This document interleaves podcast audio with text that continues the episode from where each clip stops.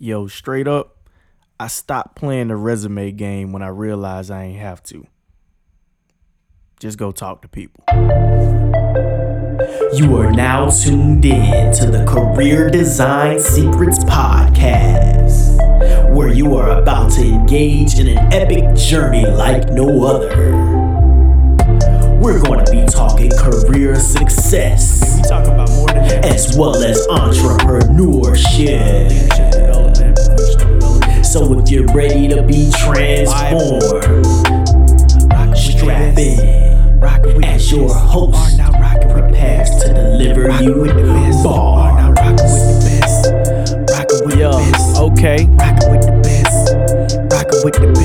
Let's get it. We going all in. Hope y'all telling y'all friends. Cause before it all in, we wanna see them all win. That's why I'm all up in your face. Drop new shows every day, showing you how to make a play. And we following the way. Christ is King. Yo, welcome back.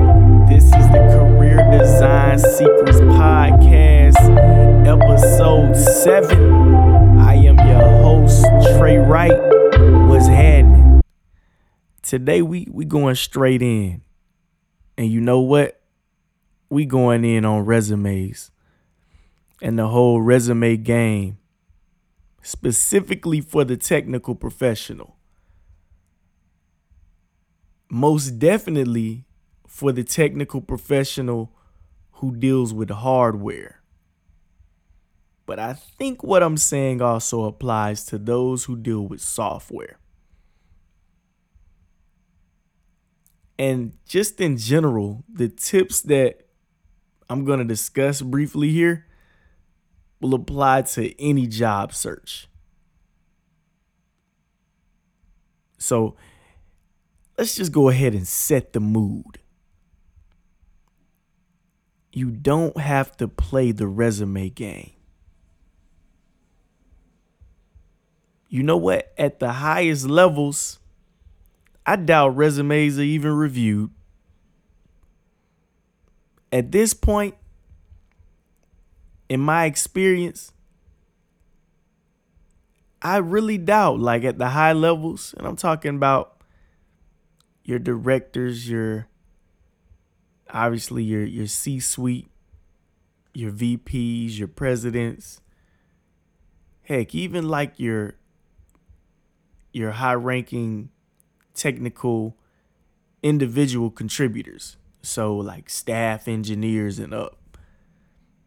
Man, ain't nobody taking their resume serious. Like stop spending thousands of dollars to get your resume over formatted. Stop spending hundreds of dollars to get your resume over formatted. Instead, invest that money into learning how to communicate your value better. You see, in my program, shameless plug, of course, you knew it was coming.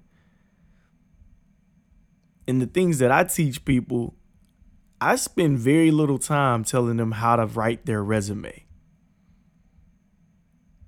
Because it's, it's kind of common sense the job posting says these are the basic qualifications, these are the desired qualifications.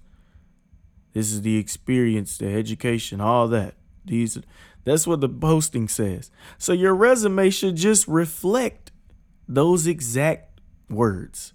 That's there you go. Resume writing 101.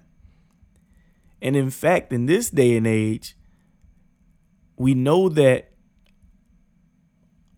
all the companies, most of them, if not all, are using applicant tracking systems that are going to, you know, use technology to really search for the keywords and experience in your resume.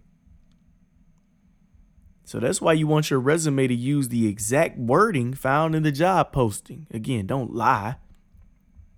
Of course, you know, only apply if you qualify or overqualify. And if you actually have experience in the keywords listed. But don't over format your resume. I know people talk about, yeah, you know, you got to catch you got to catch the eye of the the recruiter and the hiring manager in the first 10 seconds. Let me tell you how to get around it. You need to broker connections with people. These are individuals. If you are seeking to join a team, you are essentially seeking to join a fellowship, a family in a sense. I mean, I don't want to throw that cliche term around. Again, this is definitely a business agreement. This is a partnership, a business relationship.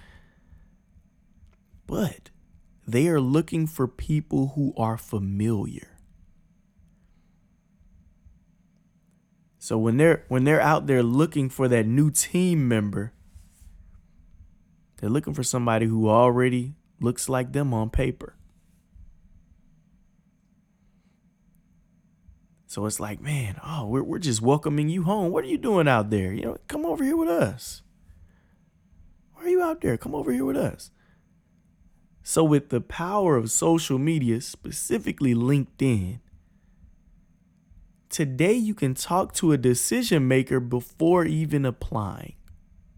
And this is the strategy that, again, I offer those I mentor, those who I coach, those who purchase products from me I show them how to do this.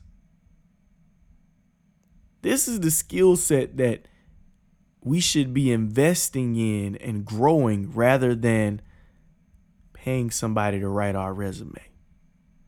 Because, first off, these resume writers, again, I, you know, I, it's a job. I ain't knocking it. But if you're to write a resume successfully, you need to have a job posting that that resume caters to. So that's a huge red flag. If you're just getting somebody to write your resume without having a job posting in mind, unless you're just refreshing and trying to change your words and stuff, then you know, okay. If you want to pay somebody to do that, that's cool. You know, diction and stuff. However, you better familiarize yourself with it. Because another thing I tell people to do is use their resume as a script during the interview process. But we need to learn how to better build connections with people. Like I said, with LinkedIn, you can go and contact the hiring manager, contact a decision maker before applying. And I've done this to the extent that intern when I made moves internally, when I've, you know, made moves to different companies. I've done this and I've skipped over the phone screening part. I like I don't even I've I've skipped over round 1 where the recruiter reaches out to you on the phone just to check and make sure you're a real human being who submitted the resume. I skip over that because I go straight to the person who's making the hiring decision before I apply. Hey, I was looking at, you know, this position looks like you guys have an opportunity here. And uh I wanted to see if possibly I would be a good fit to apply. Do you have 15 minutes to discuss, you know, some of the ins and outs of the position? Or maybe I can shoot you my resume and uh, you can, you know, see if things match up. Just like that. And you know what? that often shows initiative, which the decision maker often likes. But most definitely, for my technical professionals, my engineers, or those who support any type of engineering, any type of development, manufacturing, and again, I'll stretch it out to IT and software because I've used it, you know, I've really used the same skill set, used the same tactics in uh, IT and software. Why am I saying IT? And, anyways, I've used the same things there. So you guys don't have to focus a whole lot on making your resume look pretty with all these colors and all these like you don't have to do that. Again, 30 seconds is all they're they're taking a look at this thing. So it don't matter if it's blue or if it's in plain black and white, which is how I like to submit mine. Plain Jane. Legible. Easily digested by the applicant tracking system. But again, I try to make that irrelevant too because I go straight to the the decision maker, at least the recruiter, at the bare minimum, the recruiter, so that they are expecting me to enter the system. You see, it's no longer me competing with the thousand of entry, the thousands of entries or the hundreds of entries and the other applicants. I've skipped the line and immediately entered into the top, you know, 10%. And if I talk to the person who's actually making the hiring decision, most of the time, let me let me tell you this, all of the time, if I am an actually qualified candidate, in my experience, if I'm able to talk to the hiring person, the person most likely that this role will be re- direct reporting to, I make it all the way to the down selection pool. Know, the three to five candidates that will actually receive an interview with the decision makers. That's why I said I don't I don't play the resume game anymore. I found out early on when I was blessed by God to have someone ask me if I wanted to intern because they knew my profile before I even had to apply. That was like my first internship, and I was like, man, do I really need to be playing this this resume game then? Like, does it really matter? It doesn't. All you really need to do is talk to the right people. So invest in your ability to communicate with the right people. And as we mentioned before, allow your desire to serve your neighbor fuel you. Peace. That was the seventh episode of Career Design Secrets. Please go love your neighbor cause you know that they need it. Mm. And if you're liking these words, please tell a friend that you heard. Yeah, like yo, tell somebody uh else that might be able to benefit from this. Don't just keep all the knowledge to yourself. Like we dropping gems in here. I mean, it's just been me so far, but I'm dropping. I we dropping. It's just man, share the wealth. Love y'all.